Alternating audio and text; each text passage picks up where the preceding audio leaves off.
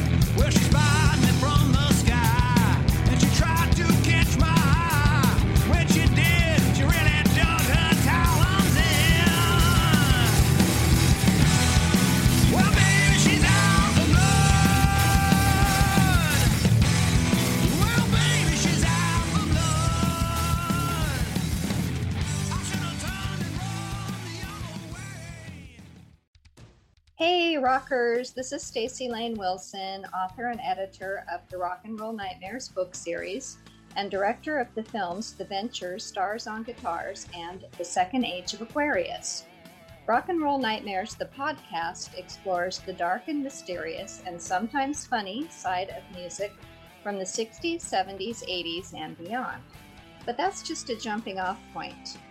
Think of it as a 45 record you bought for the hit you know, and then going to the B side and discovering something really cool and unexpected. On this lo fi podcast for hi fi people, I will be interviewing, sometimes by myself, sometimes with a co host, musicians, authors, artists, and filmmakers. Enjoy! Today I have a co host, Marco Mannone. He's the author of the short story Hell A Woman, which appears in volume one of the book series Along Comes Scary, the 60s edition. Hey, Marco. What's up, Staci? Thank you for having me. I'm glad you're here. Um, your story, Hell A Woman, presents a very intriguing theory about how the 27 Club started. So, what made you decide to tackle that topic? I mean, I've just always been fascinated by that phenomenon, for lack of a better word. Um, and so when you approach me to possibly contribute a story to the 60s edition of Rock and Roll Nightmares, I mean, I, I was actually going through our email thread um, that when you approached me, and it took me three hours to land on the 27 Club as an idea. and like when I responded, and I remember when I responded to you, I, I asked, like, I, I just assumed like someone already has to have this idea um, or do, you know, doing something with the 27 Club. And I was very pleasantly surprised when you said that no one was doing anything with it.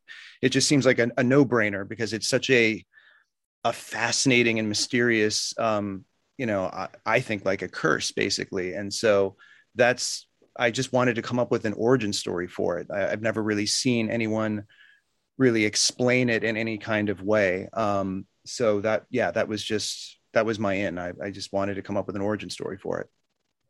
Yeah, you're right. I mean, I I've seen facts presented about the 27 Club, but not very many theories. And I, I love, I know I'm not going to give it away, but kind of how where you decided to have it emanate from is is a really great uh, choice. And but I will say though that you kind of chose to take it in a satanic, supernatural direction. So what inspired you to do that?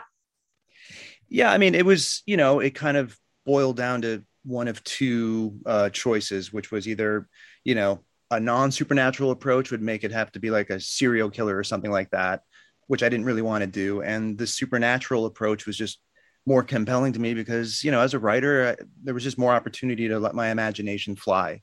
Um, and, and it was really fun to kind of come up with a, you know, a, a spooky, um, yet I think strangely plausible uh, explanation on on you know how that curse began and why specifically the number 27 and you know how it sort of got unleashed um that was just it was super fun to come up with and still weave it into sort of the pop culture history of that time and pepper in some some kind of known uh faces from from that era Yes, you have Phil Spector in your story. Yeah, Phil Spector. another character who a lot of people would will recognize um, that I just call Charlie. Um, I, I, I sort of made a a point of if I'm going to include anyone, any little kind of historic cameos, that they all have to be murderers in some way. So even though we don't allude to what Phil Spector ends up doing decades later, um, it's you know I just I liked being able to pick people that all had kind of a, a dark side to them. Um, so it was a lot of fun. Yeah, I mean, uh, without knowing that you were going to put him in your story, I had put him in one of my stories that I co-wrote with Darren Gordon Smith in the 80s edition, mm-hmm. Gory Days. So I have uh, Phil Spector and Richard Ramirez in a fight to the death. so he's fun yeah. to play with. Yeah, I mean, you know, some of those characters were just um, too uh, too compelling not to include in some way. You know, it was it just makes sense to exactly. populate, you know, our our little horror world with, with some of the characters because there's you know a, definitely a dark side to rock and roll and and the kind of the rock mythology um so it was it was fun to play with well i mean we know it, the 27 club you know the major players are brian jones jim morrison janis joplin jimi hendrix kurt cobain amy winehouse um, but I know like Jim Morrison has to be your favorite because you and I have known each other for years and years, and you've got to be one of the biggest Doors fans and historians that I know. And uh, I remember back, I think it was in 2009 when we both, you know, separately interviewed the remaining members of the Doors for that documentary, When You're Strange, which was wonderful. It had a great restored version of Jim Morrison's short film, Highway. Um, mm-hmm. So, what was it like you know, for you to be able to sit with Ray, Robbie, and John? I mean, it's still probably the most surreal like experience of my life. Um, and I have you to thank for that opportunity. So once again, thank you. you are. Uh, yeah, it's. It, it, I mean, if you you can imagine, just you know, growing up your whole life listening to a band and seeing them on stage, and you know, never imagining that one day you'd be sitting at the same table with them and having the opportunity to ask them questions that you've kind of always wanted to ask them. Um, it was it was amazing. I mean, I remember, you know, Ray Robbie sat right next to me, literally right next to me. Uh, Ray sat across from me, and he was, I think he was going from interview to interview, and he was lugging around this big jug of red wine. of course, he was. Bless his soul. Um, it wasn't a bottle; it was a jug, and you know, um, he was he was just so happy to like just talk and connect um, and tell their stories and. Uh, and yeah, you know, I just I got to ask them some some pretty cool questions, and um, it was it was weird. It's surreal. It still feels like a, a dream. You nailed it because Ray does or did, excuse me, rest his soul, mm-hmm. love to hold court. He was always a bit of a ham. Uh, it's very interesting character. Um, you know, so like, what were some of the questions that you asked them? Well, I was, you know, I, I didn't want to ask them questions that maybe they've been asked like a million times before. And also I, I, I read so many books on them and seen so many documentaries, including the one that they were promoting. So I just, I was more interested in um, kind of their views on the world at that time. I think you said it was like 2009, 2010.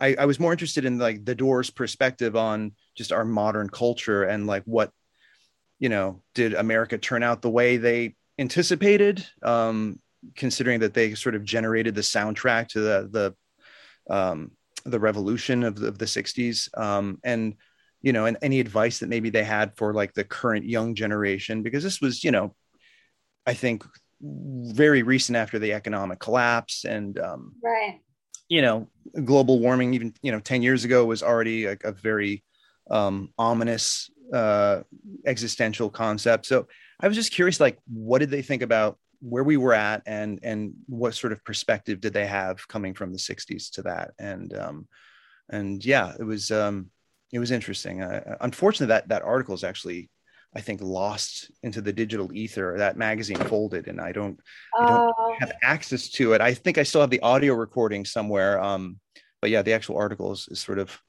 I think it's it's lost. Oh, well, it's become a, a myth, just like Jim Morrison, I guess. exactly, exactly. well, I mean, I really, I just had to have you as my co host for this episode of Rock and Roll Nightmares because today we are interviewing Adi Argelazi. She's a very talented singer and musician who portrays Janis Joplin, another member of the 27 Club, in a Las Vegas nightclub show of the same name. So let's welcome her.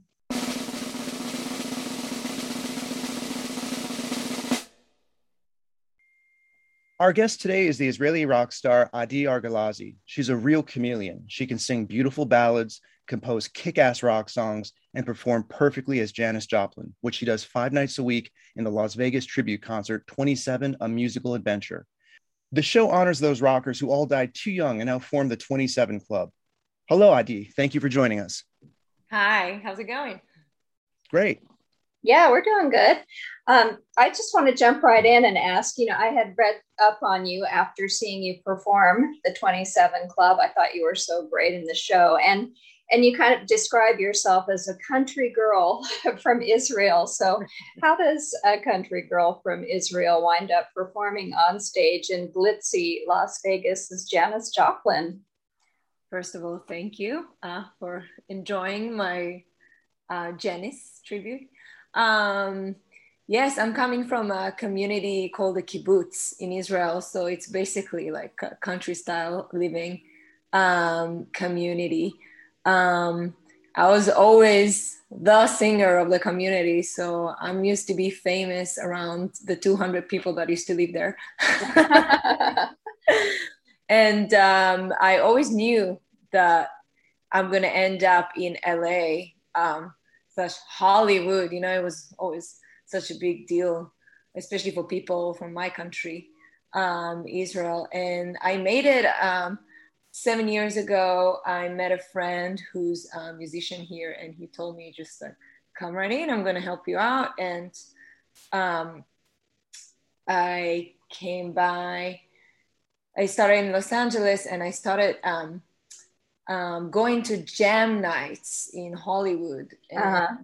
I found that the first place that let me um, actually sing was the Viper Room Jam Sunset Jam that was hosted by Eric Himmel, who is um, the MD of the show 27, funny enough. Oh, okay. Um, he's the first one who just let me. He was like, "Okay, let's let's see if you actually can sing." Um, and then after he let me sing, uh, other jam nights and other people heard me sing and that's how the word spread and that's how i ended up also in las vegas thanks to eric Adi, I'm curious, what did you know about Janis before you did this Vegas show? And how has your perception of her changed since playing her, if at all? Actually, changed a lot because to me, Janis Joplin was a sad little girl who always sang the sad songs and was always crying because the boy left her and um, she was unaccepted in society, which that, that was true. But um, and then it changed since I started digging more into her um, and watching more videos and interviews. Um, she's actually a funny little bird. She's all about joking and making fun of the world and partying. So she's not sad as everyone thinks she is um, yeah, she's heartbroken uh, from uh, her the last boyfriend before she passed away. Um, the last boyfriend that left her, uh, which anyone would be sad about. So she wasn't such a depressed little girl. She was just she was just wanted to party. yeah. Right. Well, you know, that uh, documentary Little Girl Blue, I didn't know about that boyfriend until I saw that documentary and, and the fact that the night that she overdosed, he had sent her a telegram, you know, wanting to see her again. And it's so sad that they. No, it's so sad. I actually watched it, rewatched it um, when we first started the show, like around like April, May and then I saw I didn't realize about that letter until the last time I watched it. That's really yeah. sad. She had no idea that he actually wanted. That's really sad. It really is. Um, I want to know what the audition process was like and for the 27 club show and what things did you have to do and to not only sound like Janis but also to get her mannerisms right which you totally nail by the way Yeah, thank you. so as you can hear, I have a tiny bit of accent right now that I speak. Um, the first thing I had to work on was my accent, um, just get more country, like American, and pronounce the words right. And I always had a raspy voice, but I was never um, that. You know, I had to work on her rasp and her screams and um, like perfect her. And um, we've been working with uh, Roger Love. Um, he's a vocal coach, and he's he's amazing. This guy's incredible. He just he made me he made me perfect her um, um, singing voice and talking voice while I talk to the audience as well. Like it's it's incredible. So yeah. Yeah, all the performers really nailed it. I love the um, I don't know his name, the man who plays Jim Morrison, how he kind of wanders out into the audience and he's really got the Jim Morrison. Yeah, it's Toby Rand. He's amazing. He's He is. he's a great performer and yeah, I love how he communicates with the audience. It's a great job. I'm curious if you got to ask Janis one question before you first performed as her on stage, what do you think it might be? Probably would ask her what songs she rather play instead of just me choosing the songs for her. And and um, what she would say to the audience because all the videos that we've seen of her we don't really see what she's saying to the audience. It's always like how she sings and the talking in between like during the songs but nothing in between the songs. So i would like to know what she what she would say to them In your opinion, why have some of the most talented rock stars died at the age of 27? That particular number just seems to have a magical alchemy to it. Um, and there's not really a collection of other performers, you know, who've died at 25, say, or 29. So it's 27. Why do you think that is? yeah that's it's it's really strange i'm not sure about the the 27 i mean i feel like Kurt Cobain, I have a feeling conspiracy. I feel like he he I don't know, he was planning it. I mean, people say he killed himself, but I don't know, maybe he was killed or whatever. It was planned. That was planned. Um but the 20s, I'm not sure. I know that it's such a young age and it kind of like the same time and they're all um I mean like Jimi Hendrix and uh, Janis Joplin and Jim Morrison, they're kind of like around the same times and they kind of like Mhm. The, greatest success in the world, which that doesn't really happen these days, like this kind of success. Like you can be really successful, but it's not really how they experienced that because they actually felt it. So maybe it got in their head and they party a little bit too much and drugs were not really under uh, much control like today. I mean, it's not that control these days, but it's a little more like people know kind of what they take. I would say. right. There's more education about drug and Yeah. alcohol abuse now than mm-hmm. back then. Yeah. So I mean, they they kind of overdid it, you know, but they, they had fun, right? right. Well, you know, live fast, leave a good looking corpse. So I guess they've lived and died by that adage. Seriously. Hey, what do you think it was slash is about Janis Joplin that made her so unique, not only for the 1960s, but even to this very day? Because no one's really, really replicated uh, or emulated what she accomplished.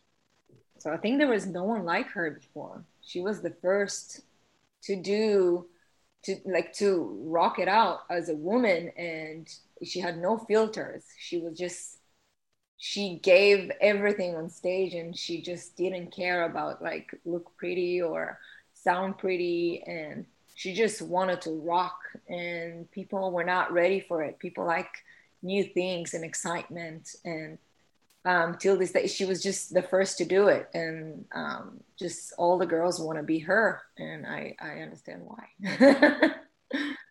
Now, I listened to some of your own original music, and you you do sing, you know, some wonderful ballads, and you've got quite a, a variety of music that you can do, which made me appreciate your Janis uh, impersonation that much more.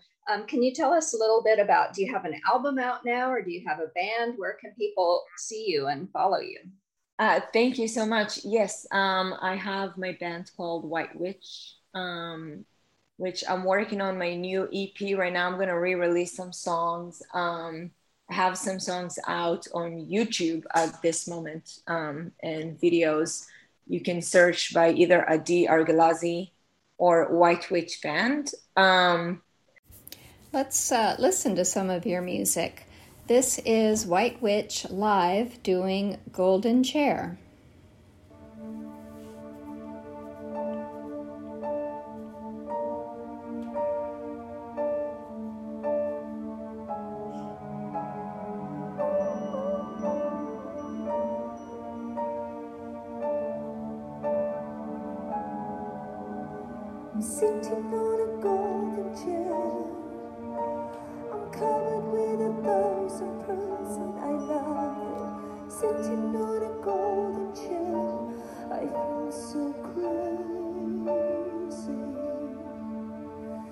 I'm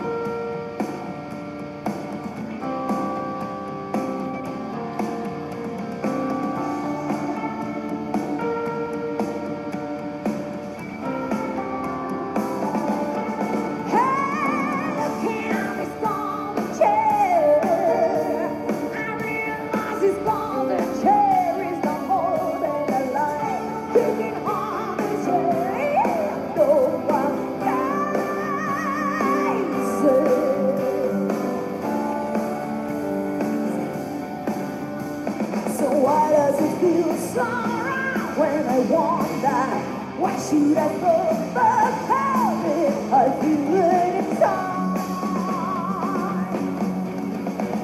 So why does it feel so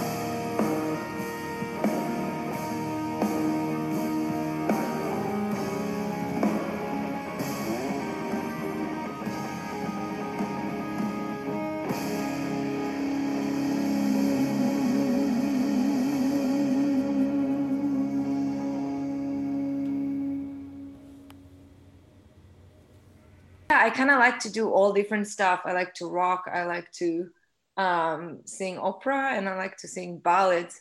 And um, I just like to change a lot. It's fun. yeah, it's great. I mean, I think that's the way you can survive in this business is to be able to change with the times, but still keep your own innate talent, you know, and which you do. Um, so 27, a musical adventure, honors the icons gone too soon at the age of 27. Kurt Cobain, Jimi Hendrix, Robert Johnson, Jim Morrison, Amy Winehouse, and of course, Adi Argelazi as Janis Joplin, Feather Boas, Jack Daniels, and all. Uh, the performance yes, culminates with artists with the artists performing all together on one stage, which I think is really cool. It's kind of an out of this world dream concert. Um, I saw the show for my birthday and I was blown away by it. Um, I saw you guys at the Virgin Hotel Casino in Las Vegas, and the 27 Club performs now uh, Wednesday through Sunday, and you can get tickets at 27, that's 27show.com. So um, we know that we can find your videos on YouTube and whatnot, but do you have a website or do you have any social media that you'd like fans to find and follow you? Yes, uh, you can go to my website at adiargelazimusic.com and my social media at Adi Argelazi Music, uh, Facebook, Instagram, or White Witch Band on Instagram and Facebook. And you can find everything you desire. wow, you can't hide. Seriously, I don't like to hide. I can tell. Oh, thank you so much, Adi. It was really great to meet you and chat with you. Thank you, Staci and Marco. Thank you so Thank, much. thank you. As always, before I close the show, I'm going to share a paragraph from one of the Rock and Roll Nightmares books. This is an excerpt from Along Comes Scary, the 1960s fiction edition. The story is Do You Believe in Tragic? And it's by Jeff Strand.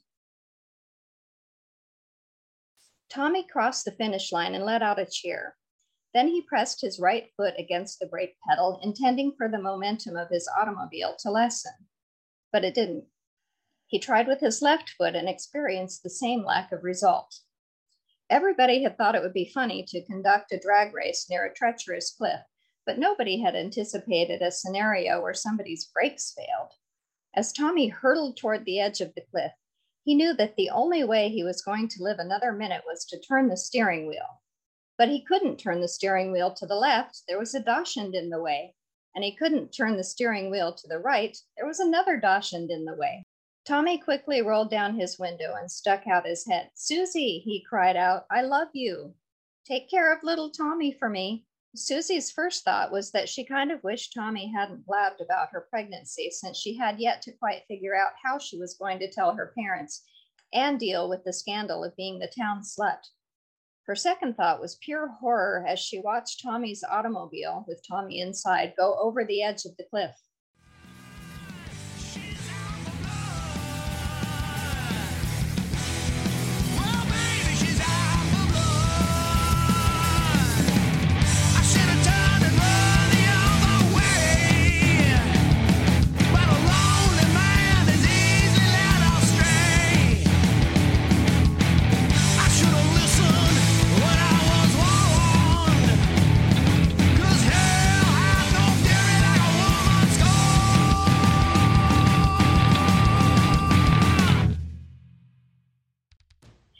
Concludes another episode of Rock and Roll Nightmares. I'm your host, Staci Layne Wilson. The theme song Out for Blood is composed and sung by Lars with a Z, Cabot, and the band is Fuzzbuster. You can hear the whole track in the horror comedy film Valentine Days, also with a Z. For photos of the guests and show archives, please visit the website rockandrollthings.com. That's rock and roll with an N.